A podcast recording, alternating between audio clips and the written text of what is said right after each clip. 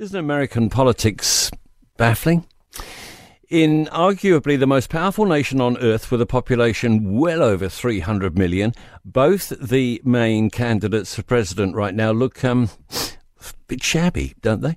The way things are looking at this moment, the country will be led either by a doddery old fart with some dodgy offspring or a raving egomaniac with a dodgy business track record and his own dodgy offspring.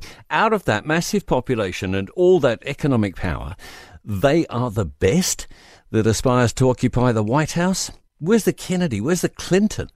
Reagan would do, a Carter perhaps, even an Obama.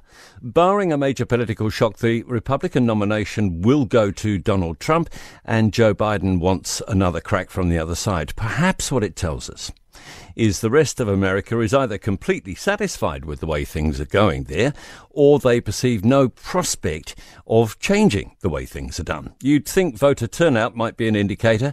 Only two thirds of the eligible population bothered to vote at the last presidential election. Three out of ten people in the states have not voted in the past three election rounds, not for the presidency in 2020, nor in either 18 or 22 for the midterms. Less than 40% voted in all three of those. Less than four out of 10 could be bothered. Is that apathy?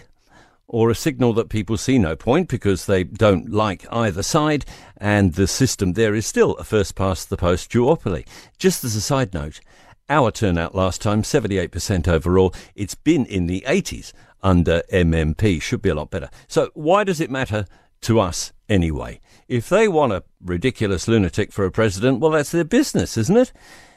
Well, apart from the significant geopolitical issues, we do a fair bit of business with the United States, and there's a lot of two way travel between there and here, not to say many, many family connections. Oh, and incidentally, we've just agreed to get involved in a somewhat contentious military adventure led by the Americans in the Middle East. For more from the Mike Hosking Breakfast, listen live to News Talk ZB from 6 a.m. weekdays or follow the podcast on iHeartRadio.